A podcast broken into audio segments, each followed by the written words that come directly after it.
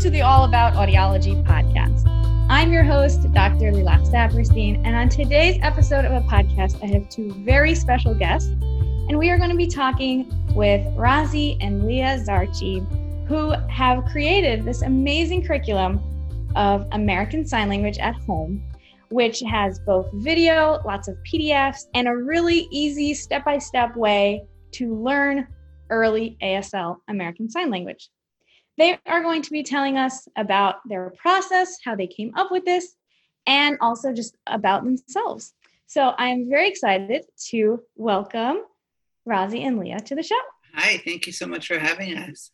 Thank you so much for having us. Awesome. And before we totally jump in and get all the details, the amazing story of how this came about, I do want to let our listeners know that while we're recording this, we are on Zoom. The setup is like this we've got Razi in one little box of our Zoom. We've got Leah, Dr. Leah, over there in the corner. And we have two interpreters, uh, sign language interpreters. One is um, signing everything that I say, and the other is going to be speaking for Leah as she signs. Did I get that all right? Yep, perfect. Excellent.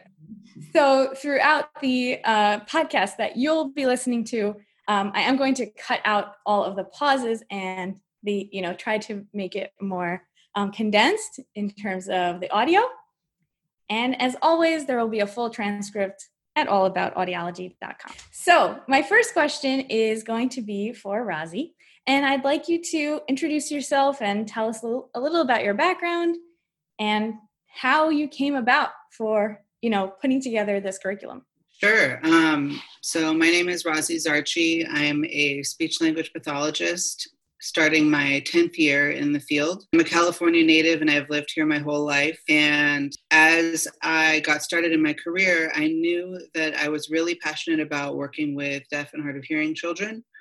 Um, and so, as soon as I got the chance in my schooling, I started taking ASL classes and trying to improve my skills in that area. And also got involved in the local deaf community, which helped a lot. Yeah. What was your exposure to the deaf and hard of hearing world?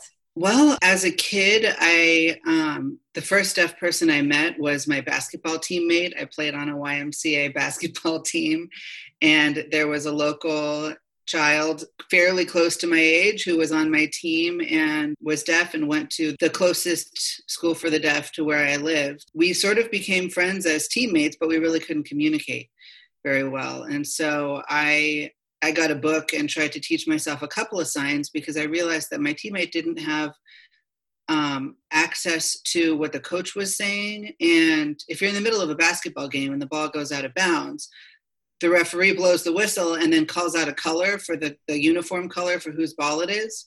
And so my teammate would be like, whose ball is it? Whose ball is it? And um, so I learned the colors really fast just to be able to say who had the ball so we can move on with the game but I realized like, hey, you're a really cool, you're a really cool kid, and I want to be able to communicate with you. Um, and decided I was going to learn ASL at the time from my little book that now looking back wasn't a very good one. I really didn't learn very much, but it kind of got that mm-hmm. interest started. Um, and also, I realized that when there isn't full access for deaf people to communicate, others miss out on getting to know who they are and what they have to say. And because I could tell that my teammate was a really cool person and that I was missing out on knowing what they had to say. Um, and vice versa. There could there could have been a real friendship there, but there wasn't because we didn't know the same language. Part of the reason I love that story is because it shows how important it was for that student, for that child, to be involved in a basketball team that was outside of their deaf school that was integrated in the community for you to be able to meet them and even have that exposure. So it's like win-win for everybody when things like that happen. And then that that was like your first introduction to ASL. Thank you very much for introducing yourself and telling us um, a little bit about yourself. And now we'll move to Leah. Welcome to the show. I'm so excited to meet you. yes, we finally get to meet after all this time of corresponding over Instagram. Now, finally, we get to see each other sort of face to face. Thank you for inviting us to come be on your podcast. So, I was born and grew up in New Mexico. I lived there most of my life. Um, I traveled around for different schooling opportunities. I got my undergraduate degree from New Mexico State University, and I majored in kinesiology. Now, I thought I wanted to become a, a trainer, but as I went through my schooling, I realized I had made the wrong decision. I decided that I wanted to um, pursue something that I was a little bit more interested in. I was interested in other things. And at the same time, I was working at summer camp for deaf and hard of hearing children that was um, run from the PE department. That was my department. And that's where I first kind of got involved with languages of children and child language and language acquisition and that whole process. I decided to go ahead and um, continue my major with kinesiology. However, after that experience at the summer camp, I decided that I wanted to do a, a, graduate program related to linguistics. So I applied and I did end up going to Gallaudet University. I was there for two years I got my master's degree. And at the end of that, I felt like I wanted more schooling. So after Gallaudet University, I decided to get my PhD. I got that at the University of Texas in Austin, and I focused on second language acquisition at that particular program. I graduated four years ago, and I'm now here at the Sacramento State University where I teach. That's wonderful. And I actually minored in linguistics in undergrad. And that was part of what was going on for me because I was coming in you know, really interested in languages and linguistics because I came from a bilingual home and I just had this like languages were so interesting to me. And then that's kind of where I was introduced to communication disorders, where I then moved to audiology. So we kind of did a crisscross the other way. but I wanted to ask you about what was the language environment. Yeah, that's funny. I wanted to ask you about the language environment when you were growing up. What was your experience? Yeah, loaded question. So, um, so growing up, I identified as hard of hearing and um, lost my hearing more as I became older. But I was able to acquire spoken language and be able to have some of that um, hearing to help with that. I was exposed to ASL um, at a young age. I'm not really sure what the story is and how I was exposed to ASL the first time, but I remember I went and had a hearing test when I was nine, and someone came to the school and my class was kind of in line going to a particular place to get this hearing test. And I went and sat down in the booth. And the technician, I don't think was an audiologist. I think that it was just somebody else kind of giving a basic hearing test at the school. The technician explained that once I put the headphones on, I would hear a beep and then I would have to raise my hand depending on what side I heard it on. So I did the test. And by the end, the technician told me to push the headphones into my ears and she was like, Don't forget to raise your hand if you hear a noise. And I was like, Okay, pushing the headphones into my ears. And the technicians urged me to continue to do it even harder and said, Hey, just remember to raise your hand when you hear something. And so I'm sitting there squeezing the headphones to my ear, sort of cautiously raising my hand. I was kind of on the border of um, this experience, right? She wanted me to leave. She didn't want to do out the paperwork. She kind of was not sure what to do with me, but she just kind of like excused me and let me leave without sort of coming up with a diagnosis. Um, as I got older and I lost more of my hearing, um, I look back in my life and I see things that happen like that hearing test, and it makes more sense, right?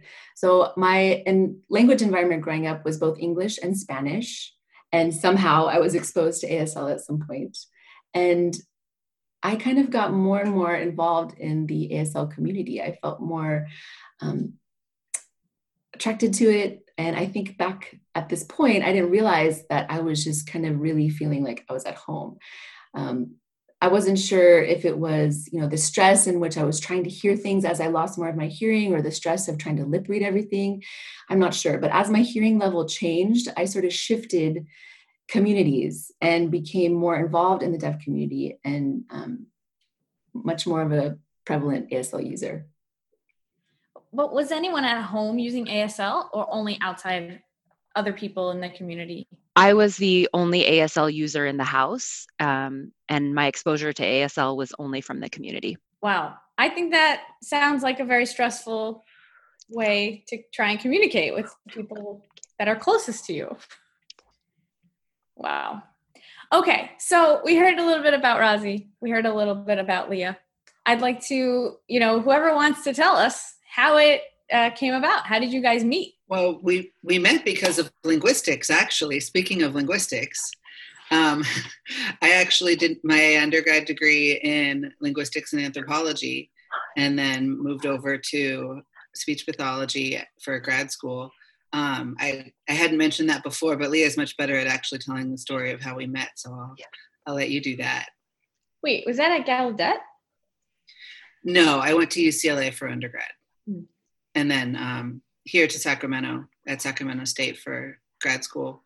And we met here in Sacramento. Okay, got it. Okay, Leah, I think that means you're on. sure. So, the way that Razi and I met, I was still relatively new. I had just completed my first year here in Sacramento. Someone who is from the area in Sacramento was visiting, and another mutual friend had invited lots of people to come and see this friend who was returning back home. Sacramento, as you may know, is very hot in the summer. And this other friend, her name is Mela, she decided to host an ASL day at the lake. People all swarmed to the lake and we were kayaking, paddleboarding, and there's a variety of different sports there at the lake, but really just hanging out, chatting and catching up on the beach. Mela had met Razi through some other events and people. And Mela is also a professor at Sac State. And so she introduced the two of us. She had asked if we had met before, but she knew that we both had an interest in linguistics and she thought we should chat. So, of course, I took the opportunity to chat Razi up and we just never stopped. I love asking people how they met because I think it's it's so fun. It's one of those like miracle things that one person knows another person who knows six other people, and then ta-da, you just meet the person that is exciting. So anyway, the you know you guys have this adorable puppy I see on Instagram all the time. Uh, Leah is always busy with tons of videos oh, and work. um, and so I wanted to hear how it came about that you know with all the things that you two are so so busy with and all your responsibilities, plus Corona fell on everyone's head where did this idea and not only the idea, but then doing all the action to fruition for putting out this curriculum? How did that come about? When did this start? I'm going to go ahead and let Ra- Razi talk because I think that it's kind of more of his brainchild. So go ahead. Okay. As part of my job, I work with deaf and hard of hearing infants and toddlers and their parents. Um, I also work with older kids, but a large part of my job is working closely with parents who are still very much adjusting to learning how to communicate with their child, learning what all of this means, um, making decisions about communication opportunities and listening devices and all of these things. Um, so, a lot of it is counseling and providing resources, um, a lot of it is also helping them um, learn techniques to enrich their child's language at home. And some of it is also helping them learn ASL. And um, I've also started a family class at our program that's for parents or family members of children of any age in the whole district program, but it tends to be the parents of very young children who come, partially because I usually host it at the preschool. I'm not I, I don't have training in teaching ASL, and I um, am not always necessarily in favor of hearing people being the ones to teach ASL in the first place. Um, and so, but the purpose of the family class is to provide a place for these families to come and learn together. And so um, I've done what I can to bring in deaf adults to help teach the class whenever I'm able to do that um, and also to try and use resources that have deaf adults as language models, um, even when I'm not able to have someone in there live with me who is also deaf. The problem that I ran into was that the the resources for learning ASL that are out there, many of them really don't meet the needs of parents who have the immediate need of knowing what to say to their child in ASL during everyday routines with a very young child. And I've, I've done a lot of searching, and there are some fantastic resources out there. They just don't meet that very particular need. And so, um, as Leah said earlier, since we first started talking, we've never stopped. And so we've always been talking about you know i wish i wish this existed i wish this existed one day we were stuck in an airport for something like six hours because when of a canceled this? flight this was leah you're better with dates than i am november that was october 31st He's kind of a savant with dates. Maybe um, you know you were in the airport, so that's how you know what day was. Right. We were we were stuck in an airport on our way to right, not from, on our way to um, a conference for speech language pathologists who use ASL and others in related fields who want to, to learn about language development and language deprivation. Of, with Kimberly? Yes, with with Kim, right, put on by Kimberly Sanzo. We have to shout her out. I love Kimberly. Kimberly Sanzo came on the podcast way when it was early, early episodes, and I learned a lot from her and everyone should go listen to that episode. I'm going to link it in the show notes about language deprivation, the need for ASL. Sorry to cut you off. Please continue. We love you, Kimberly. we do. We really do. Um, and so we were on our way to her conference and got talking because our flight was canceled and we were stuck in, I think we were in St. Louis at the time. And we started talking about okay, what if a parent curriculum like this did actually exist? What would it look like? What would it include? let's just dream for a minute. And I think I pulled out my phone and created a Google Doc on my phone and just started taking notes. And we were just talking, talking, talking, coming up with ideas, writing up just kind of a brainstorm outline of what something like this might look like. It kind of just sat in my Google Drive for another several months. And then Corona hit, and we started going out for long walks every day because it was our only way to get exercise. We started talking about, well, what if we actually wrote this thing? And so the the outline got fleshed out a lot more, um, mostly through discussion, but occasionally I would pull out my phone and take down a note or two. And we and Leah started calling this the book. and so, and I started saying, wait, I, an actual book? Do you think this could actually become a book? And she was like, we have enough material for a book here. Yeah, why not?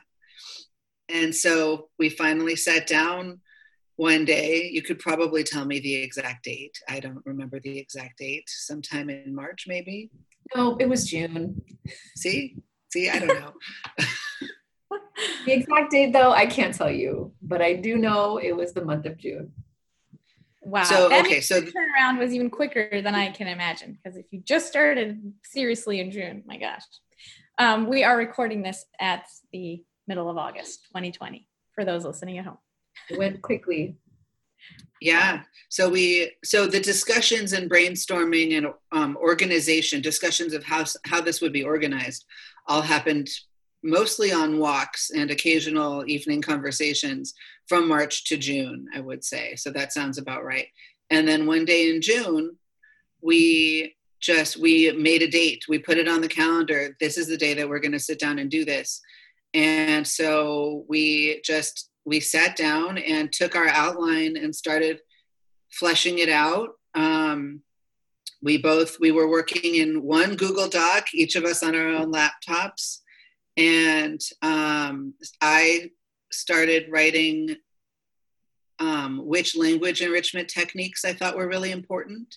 And Leah started writing more of the ASL instruction side of things. And we both just kind of came at it from our, our own unique perspectives. You know, I, I do I do more of the lang- language therapy side, and Leah has years of experience teaching ASL. Together came up with what vocabulary we thought would be relevant to these routines and mm-hmm. each just sort of did our did our own part, but came back and discussed and supported each other as well and wrote most of the book in i would say a couple days worth of time. And then a lot of the other time was devoted to um, Leah recording videos, making the little images that go with the vocabulary videos, um, creating some sorts of i guess what we're calling our branding like what we want sort of the the pages to look like and have a consistent look all the way through. But the really fun part was taking it from a google doc and plugging it into the document that became the book itself because that made it all real. Yeah. Wow a true collaboration. You each had your expertise and you came at it.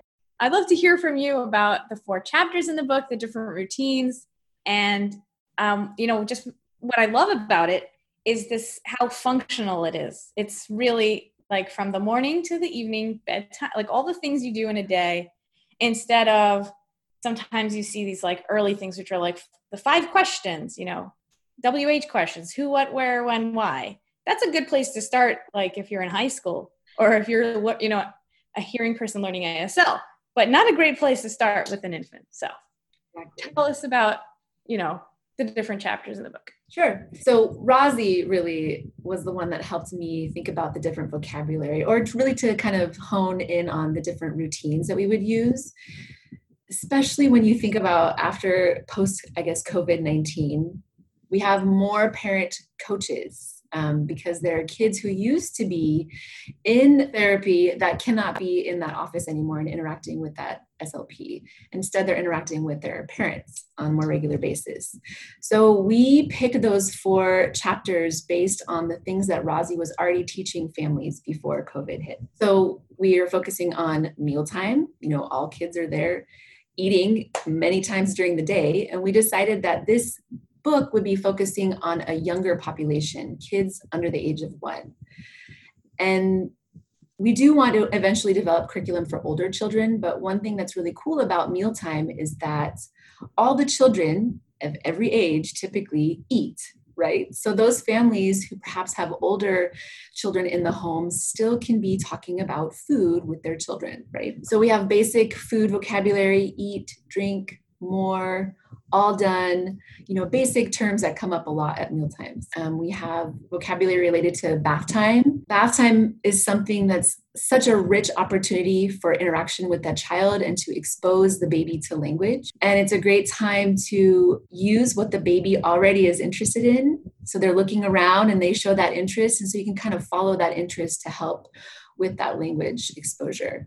Bath time, I think, is very interesting for all children even children that are successfully using hearing aids or cochlear implants, because that's a time when they can't necessarily be using that unless they have all these other extra, you know, covers and all these things, which you're not going to use every single day every time your kid gets wet. It's more like when you go to the water park or the beach, whatever. So even for children whose primary modality is an auditory oral environment, um, and they are using their devices consistently, that bath time is often an opportunity missed for increased language. Absolutely. So that's another reason why, you know, bath time is really important to include in the vocabulary. The third chapter is on diaper changes.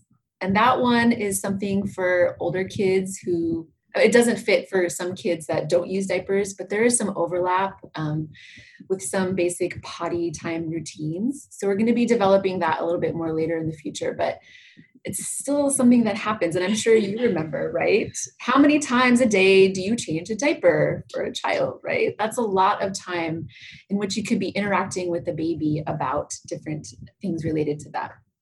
The last chapter, which I think is my favorite, is on book sharing. And I was always bookish as a kid, and I wanted all kids to enjoy books as much as I did as a child. And that starts at a really early age and an early connection and that experience to books. But many parents, you know, especially if you don't know ASL, might not really know how to read to their deaf baby, right? So it's that idea of translating a book that is very overwhelming for parents. So there are ways in which you can engage with your baby and a book without having to read all of the words, especially for young, young children. It's not about the words on the page, it's about sharing that moment, l- looking together at the pictures, looking at each other, using facial expressions to communicate and basically bond over looking at a book. So, those are the four chapters in our curriculum, and we already have many ideas for expanding that in the future. But here we are, one day soon. It's amazing. And I think one of the really valuable things that you've done with the book, which is a physical copy, but also digital, is all of the videos that are attached that you know you can get access to outside of the book as well yes or no actually You can. You can get, well, we have a page with different links on our website. So if you click on that, you will see um, a list of different videos related to each chapter, which you could then watch independently. But some of the videos may be out of context and not make a lot of sense if you just watch them. But if you use them in conjunction with the book, obviously it's very intuitive. Um, for example, we have a vocabulary lesson, then we have practice with different phrases so that parents and people that are using this can see the connection between the book and the video. But you can watch all the um, videos without requesting a copy of the book if you would like. But keep in mind, the book is free, so please request a copy anyways. I couldn't believe that when you started um, posting on Instagram, and you know, I, right away, of course, I shared about it, and then like it took me a couple posts to realize, wait a minute, are you giving this out for free? So I wrote zero dot zero zero dollars, people. Go download this. And No, I remember that post. Yeah. and even just and even to clarify just a little bit more on your question about the the links to videos and everything um, the primary modality that that we're distributing the book is digitally you can get it as a pdf or as an ebook file depending on your preferred method of looking at it and every link in those digital versions of the book is a live link so if we have let's say the phrases for chapter two um, we have some sample phrases and then right there in the book is the link to the video with the sample phrases. So everything is it's all it's all seamless. It's all in one place in the book itself. Um, and the spreadsheet that leah was describing is if you want to find a specific video or if you only have a print copy of the book um, that's you can still find everything all in one place but um, the the goal is for everything to just be seamless as you're working through it that the links are all right there right where you are in the book Okay. So I had a question about many of our listeners are international from all over the world, lots of different languages spoken and signed. And I'm I'm starting to wonder a little if they're going to listen and some people are going to be jealous. This is not available in my local sign language um you know what's what's being used here. So do you know linguistically are some of these signs similar because they're more gestural, I guess, like drink and things like that? Or am I totally off about that? Well, some of the signs like eat, um, you know, obviously, um, food, eat, uh, that sign can be translated in many languages, not all, but some. I do know that some other languages do have very similar signs. But there was one commenter um, on the request form for our book that said, Hey, what do you wish for? Maybe, Razi, you could phrase the question better than I. um, on the order form where people could order a copy of the book um, there were some questions of what do you see as the potential pros of a curriculum like this what do you see as potential cons of a curriculum like this um, that question was asked to um, providers professionals who are requesting a copy and then also um, i think for both providers and families because we have two separate forms what do you wish were out there Right, right. So, one comment that we received from that question, someone put down, Hey, how about you put this out in Auslan, which is Australian Sign Language, right? So, it would be wonderful um, to be able to translate the materials and the curriculum to other signed languages. We want to translate the text into different languages as well, especially for Australia, because the English is the same. We would just need to replace some of the videos, most of the videos actually, to reflect Australian Sign Language, but the text would not have to be changed as much. And so we could just say Auslan everywhere that ASL is written in the text, but pretty much it'd be pretty easy. But if we are able to coordinate this with someone to produce videos in other sign languages, we would love to have that happen because we know that this is not a unique situation. Um, this is something that parents around the world with deaf babies experience. They want to provide language that they don't know, right? So that's a hard thing to grapple with. And that's something that we want to seriously pursue, especially as we continue to develop materials and grow this and grow the knowledge about this curriculum. We want the curriculum to reach out as many to as many people and communities as possible. Well, you heard it here people. That's what this podcast is about. So if you are interested in collaborating with Razi and Leah on this project internationally, you best get in touch with them and then tell them you found them from the podcast. Kay, I want points in mm-hmm. yes. Providing, you know, so much language opportunity for children around the world. That is why I'm here. Can I can I add something about that really quick? Um, so we do have someone who's been translating the text of the activities and learning resources so far, not the, not the whole book itself just yet, um, into Spanish because we've gotten a lot of requests for Spanish speaking families who are learning ASL um, to get access that way. And so that's been very much in progress. And I believe all of our learning materials are have been translated into Spanish, and we're um, almost there with getting the captions on the videos as well into Spanish. So, as you mentioned, we are currently giving the book away for free in its digital copy. Um, the, the cost of the printed copy just covers printing and shipping, basically. In the future, we may we may charge for the book, but only to professionals who are requesting it and we'll still keep it very affordable. We want to keep it absolutely free and accessible to families for as long as we are able to do so, hopefully forever. That's our goal. Um, if people want to support this endeavor and help us keep it free or very affordable, um, we do have a Patreon account where people can become a patron. And what that means is you're basically subscribing to pay a certain amount per month and you can choose the amount to help us afford re- really what it's going toward is translation is paying translators to translate the materials into as many languages as possible um, we started with spanish because that's where we got the biggest demand but we want to keep going and expanding it outward because i work with mostly multilingual families, and I know that a lot of other folks do as well. And we are getting requests for other signed languages, like Leah said, and um, also other spoken languages. So we do want to keep up that work. So that's that's one way that we can keep the translation going. Yes, I so much believe in the way that you've made something so complicated and like I just I hear a lot from people who have a new diagnosis as an audiologist, you know, and they say this news fell into my life like a uh, meteor from the sky. You know, lots of times parents have a child who is deaf and no one else in the family is deaf. They've never met a deaf person before.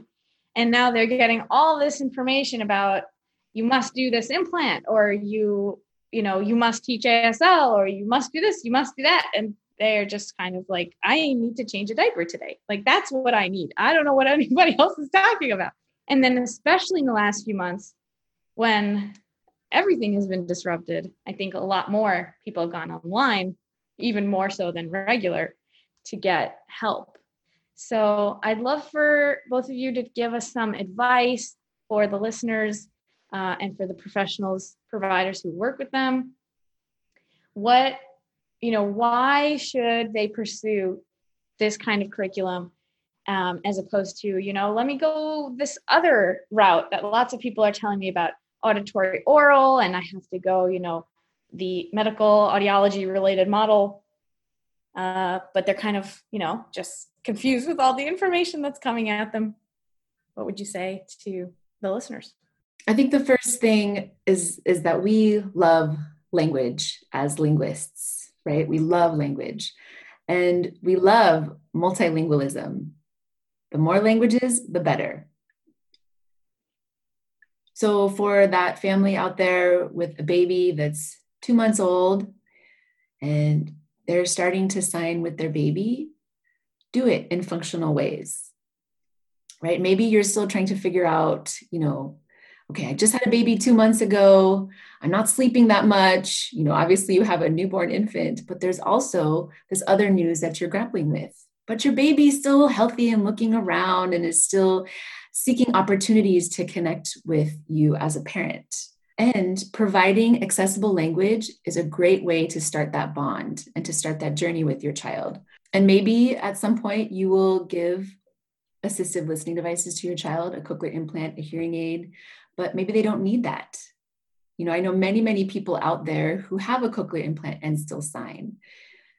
It's not an either or type of a situation. So I really want to emphasize that. Deaf people with cochlear implants can still sign, right? And they can know more than one language. Knowing more than one language is better than knowing just one. So there's no need to decide right now what to do with your baby, but don't wait until you know how much they can hear with a cochlear implant or a hearing aid. Go ahead and start signing with them, you know, and that will be, they will be your best guide. They will tell you what they want, what they like, what they understand. And the more language exposure that they have, the better that they will be able to tell you what it is that they prefer. So start now. And after that, just follow their lead. I'm obsessed with the advice of listen to your child and follow them, you know, and they'll show you. That is so about connecting and not being like stuck in a dogma, but rather like what's the reality of this family and this child. In the earlier episode of the podcast, we had a mother, Madeline, from the Rare Life podcast. She spoke about her son, Kimball. And uh, listeners can go and listen to her whole story. But she mentioned how hurt and how uh, attacked she was in some of these Facebook groups where there were, you know, you're a bad mother, you're this, you know, all of these messages because of various choices she was making about the language when what she was coming for was advice and support and guidance from people she thought would get it. But unfortunately, there is this divide. And I would like to see more acceptance of the difference, you know, either or is a very difficult place to live in general, black and white, thinking of anything. Razi, do you have anything to add? Sure. Um, I have two things. One, one is language is everything. Language is the vehicle to bonding with other people, to making friends, to education. You can't learn about math and science and social studies and history and all of the things that we learn about in school without a solid language foundation because it'll go over your head. Doesn't matter how smart you are. If you don't have language, you can't learn. But you can't learn as well. Like Leah was saying, listening devices do all kinds of things and the technology is fascinating and very impressive but every child is different and we don't know how much any listening device is going to do for them until they start getting older and either acquiring spoken language and listening skills or not. And if they're not, then now that's all lost time. Languages are all stored in the brain the same way.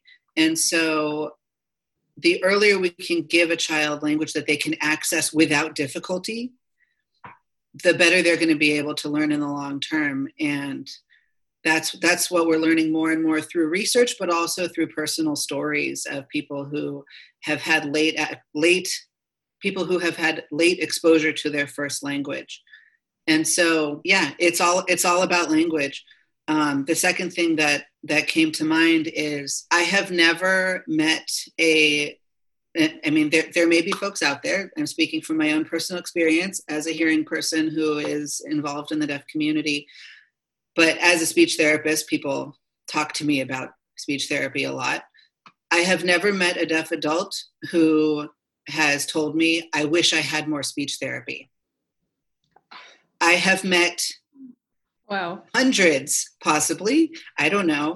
Many, many, many who have said, I wish my parents had calmed down about speech and learned to sign. I would have a better relationship with my parents if they had made the effort to learn to sign when I was little. So just, you know, deaf children turn into deaf adults. And I think we need to listen to what they're saying.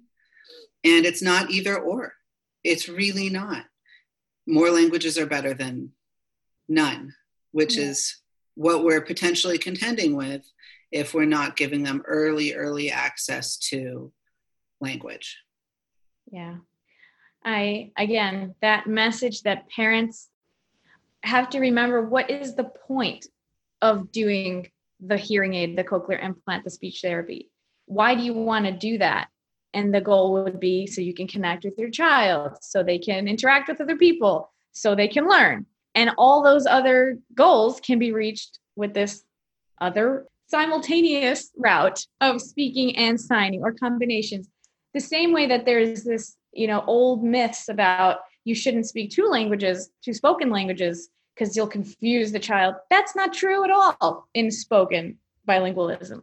So, and, and also, I think people need to also hear that it doesn't have to be now you need to be take ASL uh, for 20 hours a week and go become a fluent person from zero to 60. Like, you can take this beautiful curriculum and learn how to make some phrases throughout the day. That's a great place to start without saying, I will never learn this, or it's too hard, or how can I get to classes? I can't even leave my house. Here's your answer, people. and that was one of the major goals with this curriculum was um, you know i'm i'm not a parent i'm a professional who works with parents. And i wanted something that i could use in my work with parents who i'm meeting with weekly or biweekly or you know or whatever it is. Um, and so if there are parents or other family members who are out there who are thinking i want to learn some asl and i'm looking through this and it looks cool but i'm not sure i can do it on my own if you're getting early intervention services and you have a teacher of the deaf or a deaf mentor deaf coach or a speech pathologist or someone who's working with you even through zoom if that's how we're doing it these days our lessons were designed to be bite size you know, they're not expansive, extensive units like you would get in a college ASL course. They're they're meant to be a limited number of vocabulary words so that you don't get overwhelmed. You know, it's it's a start to get the ball rolling. And I know of parents who've started with our cute little family class um, or with, you know, little short classes offered by the local deaf organization, that kind of thing. And then when their child got older, and was in school all day, they took a community college class in ASL. Those sorts of things. That's fantastic. Our curriculum is just to get the ball rolling and get parents and other family members comfortable having their hands up when they're interacting with their child. That's that's really our goal here is just to get that comfort level going and then the rest can come from there. It's amazing. I'm a big fan. I'm so grateful to both of you for coming on the show, for sharing this incredible resource. Is there anything else you'd like to tell our listeners where, you know, we've added all the links where they can get the book? Anything else? Oh, where they should follow you on Instagram. That's where we hang out. yes, we do. Yes, we do. Um, Instagram is at asl dot at dot home. On Facebook, it's all one word ASL at home. Please like and follow us. And of course, if you have any questions, go ahead and send us a message. We mostly post about what the resources look like, the layout and how the book looks, and then short little snippets so that we can entice folks. If this is something they're looking for, then they can go ahead and request the resource. But if they're not, that's fine too the more that we can do to help make sure this is something you're looking for, then better. So please do contact us if you need to. Last words. And our and our website is American Sign Language at Home.com. So that's where you can fill out an order form for us to send you a digital or printed copy or both. So there's more information about all of it as well on our website. Amazing. Thank you so very much to both of you. And thank you to our interpreters for facilitating this conversation. This is the All About Audiology podcast. I'm Dr. Lilach Saperstein, and I'm so grateful that you are a listener. As always, you can read full transcripts of the episodes at allaboutaudiology.com.